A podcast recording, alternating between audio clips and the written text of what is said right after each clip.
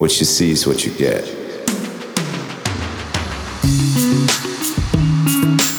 Hello, my name is Pastor Chris Miller, and I am your host on the PC Speaking Podcast, where we are equipping Christians for life. Hello, and welcome back to the PC Speaking Podcast. As always, I really appreciate you guys taking the time to tune in. Uh, today, we come to the final installment in our series on the whole armor of God. I hope you have found it helpful as we've gone through the series. I know I have certainly learned a lot as we've gone through it. We're going to read our scripture passage from Ephesians chapter 6, verses 10 through 18, one more time. Let's start in verse 10. It says, Finally, my brothers, be strong in the Lord and in the power of his might. Put on the whole armor of God that you may be able to stand against the schemes of the devil. For our fight is not against flesh and blood, but against principalities, against powers, against the rulers of the darkness of this world, and against spiritual forces of evil in the heavenly places. Therefore, take up the whole armor of God that you may be able to resist in the evil day, having done all to stand. Stand therefore, having your waist girded with truth, having put on the breastplate of righteousness, having your feet fitted with the readiness of the gospel of peace, and above all, taking the shield of faith, with which you will be able to extinguish all the fiery arrows of the evil one. Take the helmet of salvation and the sword of the Spirit, which is the word of God. Pray in the Spirit always with all kinds of prayer and supplication. To that end, be alert with all perseverance and supplication for all the saints. I've told a lot of stories about uh, my time in the military throughout this series, and I've gotten some positive feedback about that. People seem to find those interesting. I remember my entry into the Marines was something like this I attended my last day of grade 12. My birthday was the next day, and then I boarded the plane to basic training the next day. So it was a pretty fast process for me. When I first arrived, at the airport. They were rounding everyone up, you know, uh, who was who was coming to go to basic training. I have no idea how they coordinated all that. Young men flying in from all over the country, organizing us, getting us all on a bus, and getting us to the recruit depot.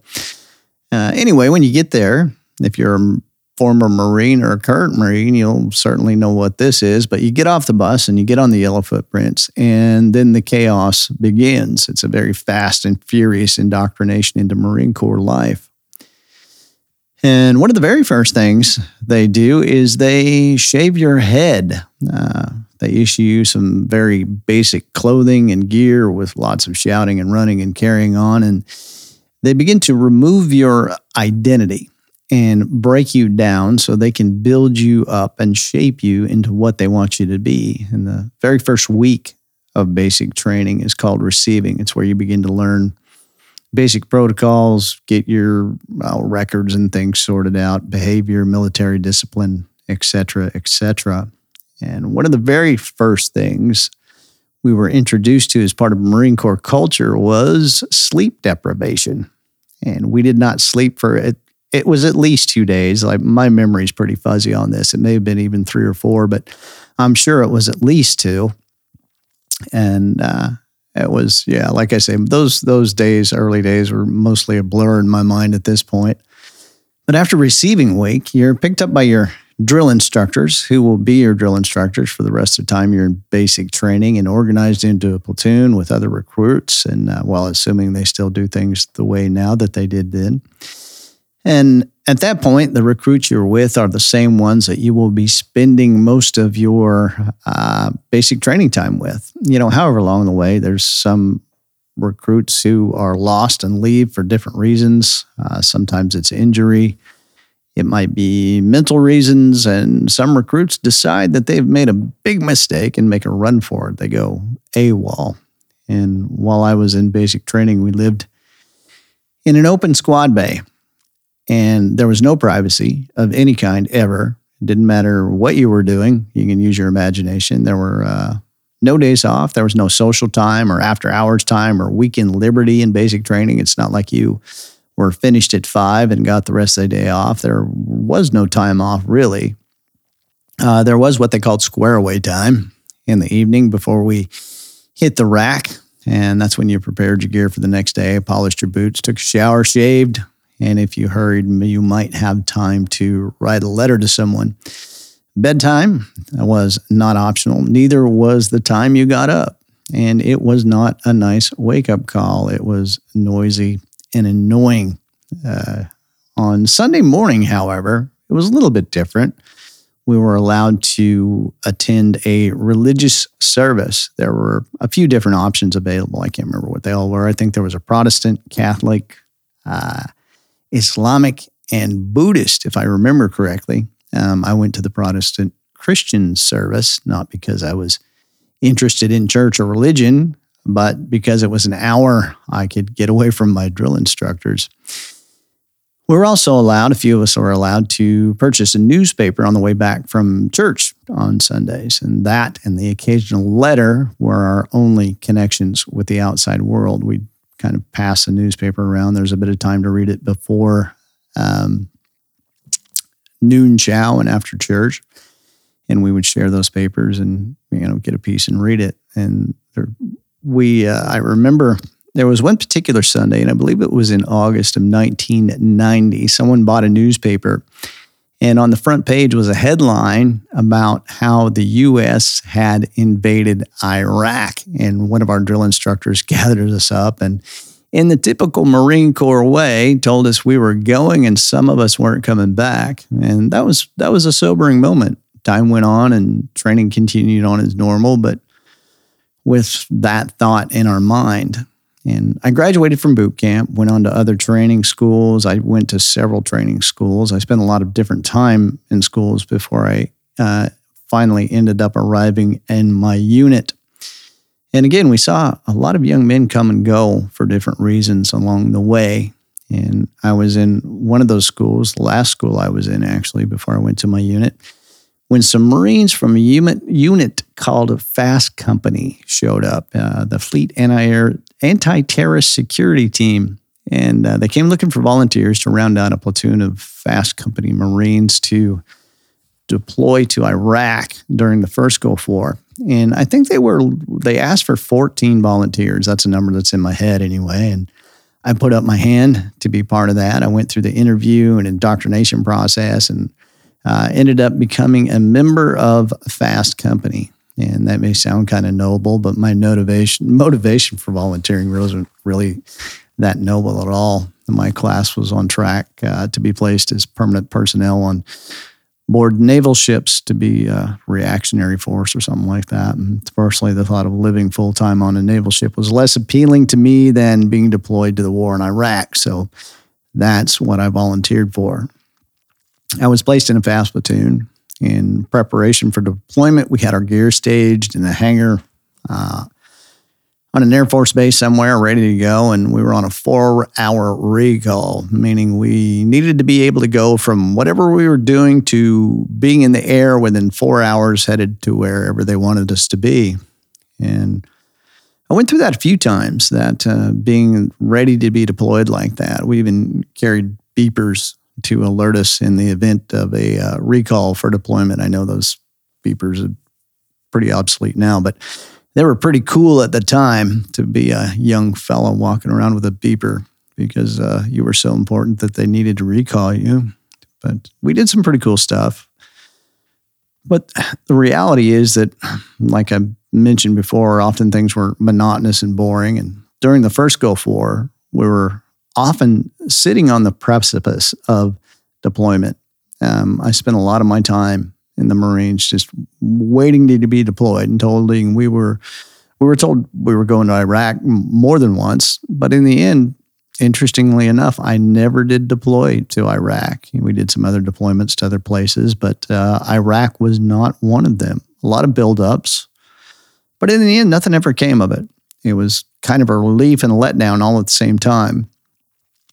It's interesting when you're told that you are headed into a conflict, but then you never actually go. And then that happens multiple times. That's what we used to call hurry up and wait. Uh, any military listeners would certainly understand that terminology. But we were well prepared physically for sure. We were very well trained. We were prepared well mentally. We were well disciplined. but we weren't prepared spiritually. That was one thing for which you kind of retained your identity. Um, you you kept control over that part of yourself, over the spiritual self, spiritual part of yourself. Um, there wasn't much involvement in that in uh, when I was in the service, but you know, for most of us, we really didn't have any idea what to do with that part of ourselves. Now, the possibility of being deployed, being killed, things like that does tend to cause people to think about spiritual things. Now, as Christians, we think about spiritual things all the time. It's what we do. As Christians, we're also uh, not standing on the precipice of battle. We are in spiritual warfare. When you trust Jesus as your Savior, you are engaged uh, in spiritual warfare. Now, if you remember back to the first week in this series, we talked about spiritual warfare and how it's not as exciting as it, it's sometimes made out to be. It's a, a topic that attracts people, um, but you know it's not not as uh, I don't know as exciting as it's often made out to be. And the battle's not out there somewhere. Often that's the way people view it, but the reality is is that the battle spiritual warfare happens in each of us in our daily decisions as we discipline ourselves to live in obedience to Jesus. And we grow more confident and more confident in our faith, and we mature as believers as we practice different spiritual disciplines. And there are several of those, you know, Bible study, fasting, generosity, service, and even celebration, to name a few. Uh, celebration is a spiritual discipline. And sometimes the list will vary depending on who you ask, but you'll find a few spiritual disciplines that will make pretty much every list you'll ever see. And one that you find on every list of spiritual disciplines, especially, uh, it's almost always should be near the top, and that's prayer. And that's where we've come to conclude our series on the whole armor of God. In verse 18, uh, Paul writes this He says, Pray in the Spirit always with all kinds of prayer and supplication. To that end, be alert with all perseverance and supplication for all saints. Paul says, Pray in the Spirit always, in all kinds of prayer, in all supplication, always all in all. Uh, Paul's giving us instruction for what we might call triple A grade prayer. Always, all in all. Prayer is preparation for spiritual warfare, and it's also participation in spiritual warfare, and uh, it's it's an ultimate, ultimately a key to victory in spiritual warfare. Um, last week, we looked to Jesus to learn to wield the sword of the Spirit. And this week, we again look to Jesus to learn how to pray, pray in the Spirit always, and all kinds of prayer and supplication. In Luke chapter 11, um, one of his disciples comes to Jesus and says, Lord, teach us to pray. And this is how Jesus answers. In Luke chapter 11, verses 1 through 4, uh, one of his disciples comes to Jesus and says, Lord, teach us to pray. And this is how Jesus answers. He says, Our Father who is in heaven, hallowed be your name. Your kingdom come, your will be done on earth as it is in heaven. Give us each day our daily bread. And forgive us our sins, for we also forgive everyone who is indebted to us. And lead us not into temptation, but deliver us from evil. Um, that's a passage of scripture that uh, has often been memorized and recited in church services and things like that. And it's always a good thing to memorize and recite scripture. But in this passage, Jesus has given us an outline for prayer that will lead to a powerful prayer life that will train us, strengthen us, and help us grow. And it will help us in our current battles and prepare us for the battles that lie ahead. And prayer is essential to everything that we've been discussing in this series. And as we look at this prayer, Jesus has given us a training model for prayer, and we're we're going to draw out four main elements of prayer that we can implement in our own lives. Uh, you may be able to find a few more in there, but we're going to talk about four of them today.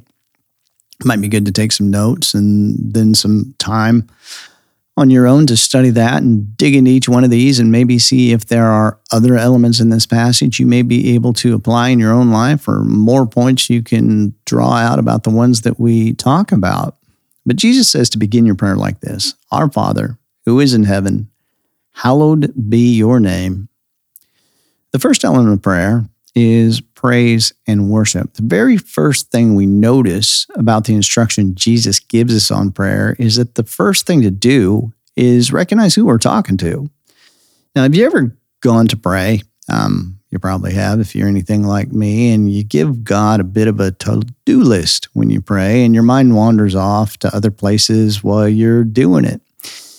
When we look at what Jesus says it should give us pause and cause us to think, you know, who am I talking to here? Who am I speaking with here?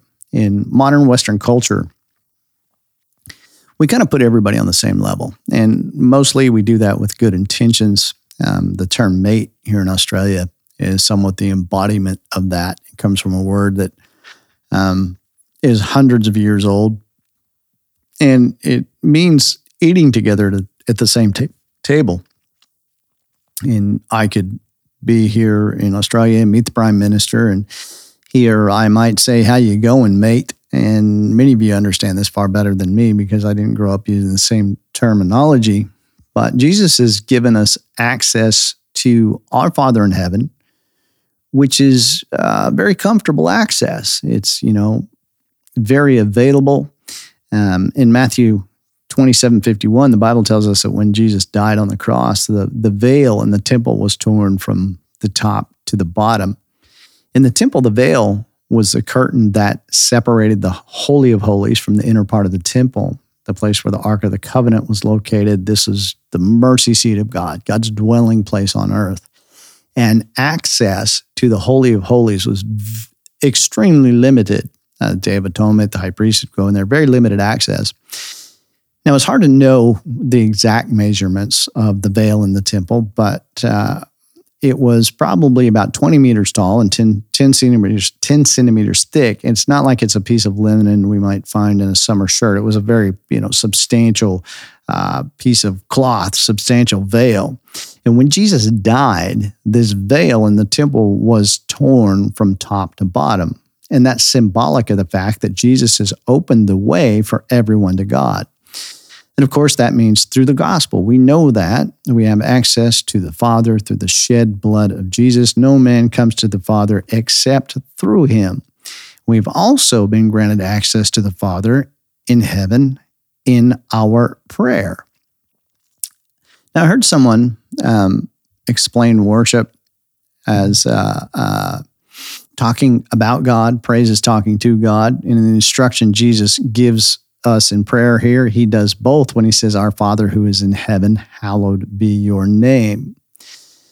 Now, Jesus has afforded us a very comfortable kind of access to God.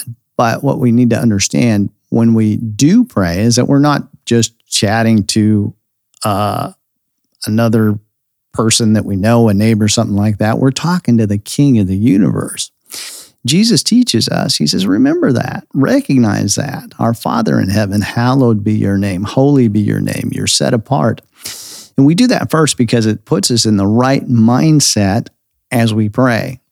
We're speaking to the King of the universe who has the power to actually answer our prayer. We're talking to the King of the universe. And Jesus teaches us to remember that and recognize it. And I hate to admit it, but my finite mind sometimes forgets who I am speaking to.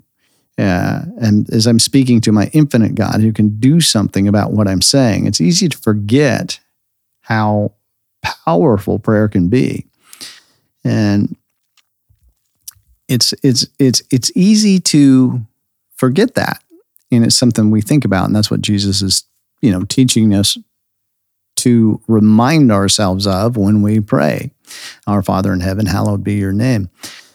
Uh, prayer begins with worship and praise, recognizing who God is and where He is. And that puts us in the right frame of mind for prayer. prayer. And Jesus also says, Your kingdom come, your will be done on earth as it is in heaven. So, the second element of prayer Jesus teaches is God's purpose. Theology is the study of the nature of God and religious belief. And when finite human minds study an infinite God and attempt to explain him, uh, there are many things we can't know, but we will never be able to thoroughly comprehend God. That's just beyond us. Um, the problem is, is that even though we can know a lot about God, his very nature means that he will inevitably outdistance our finite understanding of who he is you know and I, I can't comprehend god in the same way that i can comprehend a guitar chord you know and personally i love that about god. There's more to him than i can understand more than i can know more than i can comprehend. And if he is truly god then to me that's perfectly reasonable and rational. If an infinite omnipotent god exists of course my limited self will not comprehend everything about him.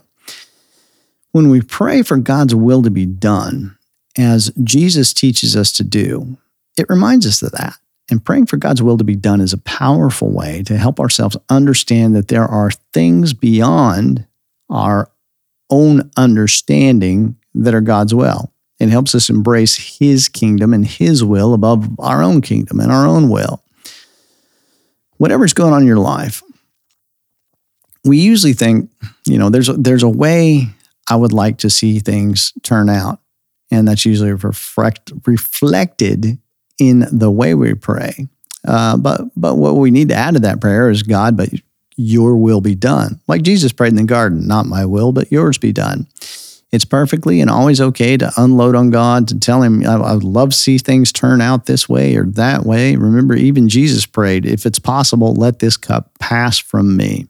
But when we do, we also recognize that God's will involves more and better and higher things than we can see. Then we need to learn to be at peace with that. When we don't recognize and pray for God's will, we get anxious and frustrated and we try to manipulate outcomes. If we don't recognize and pray for God's will to be done in in our mind what we do is we limit the scope of God's will to only what we can see and know so we pray when we do, we pray in worship and praise. We pray for God's will to be done, recognizing there is far more to his will than what you and I might be able to see. And when we do those things, then we are in the right place to make supplication to God or make request. Verse 3 says, Give us each day our daily bread and forgive us our sins, for we also forgive everyone who is indebted to us. So, the third element of prayer Jesus teaches us is supplication.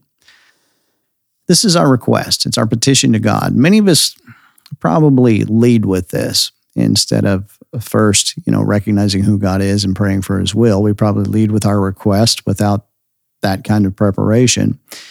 We give God a to do list. God, fix this. God, do that. God, here's your list. Can you please get all this done by tomorrow? But this afternoon would be better.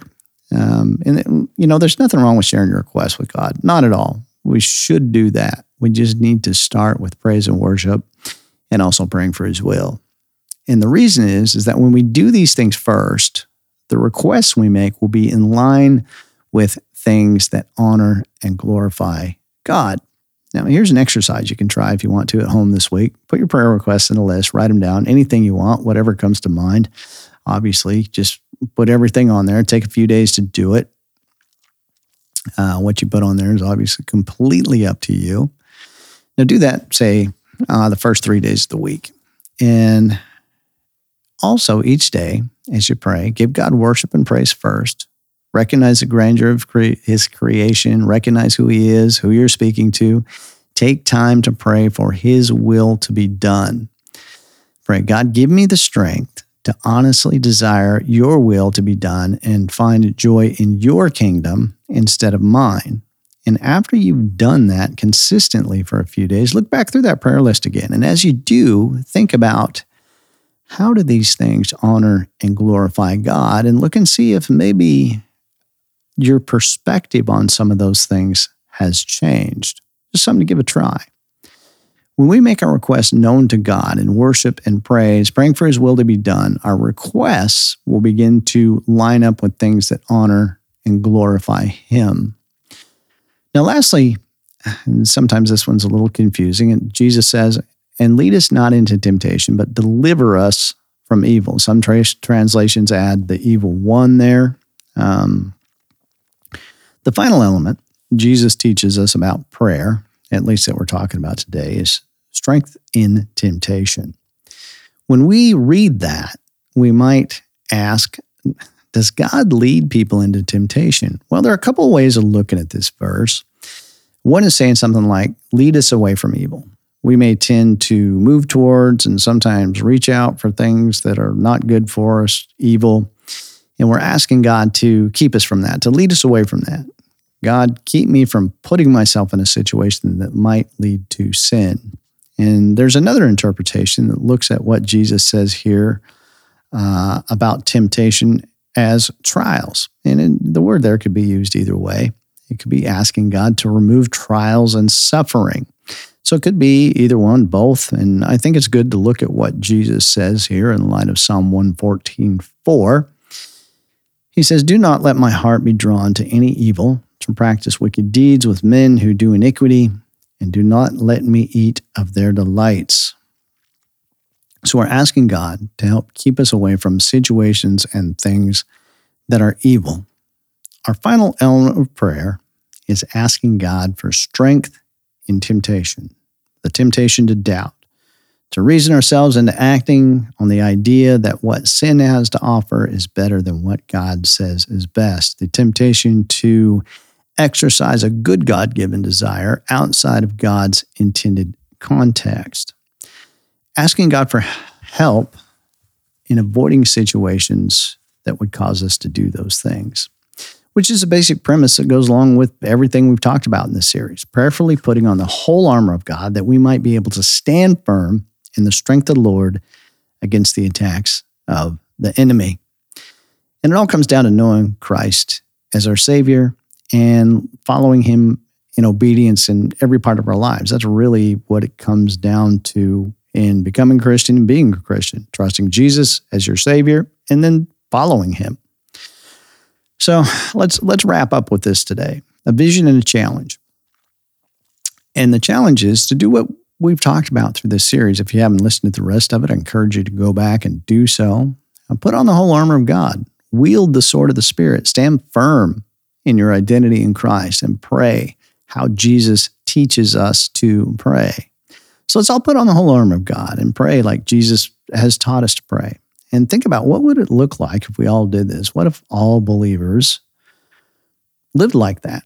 We all pray like Jesus teaches us to pray. We all put on the whole armor of God. What would it look like if we all did that? Well, let's give it a try. Let's do that. And Paul wraps up with this.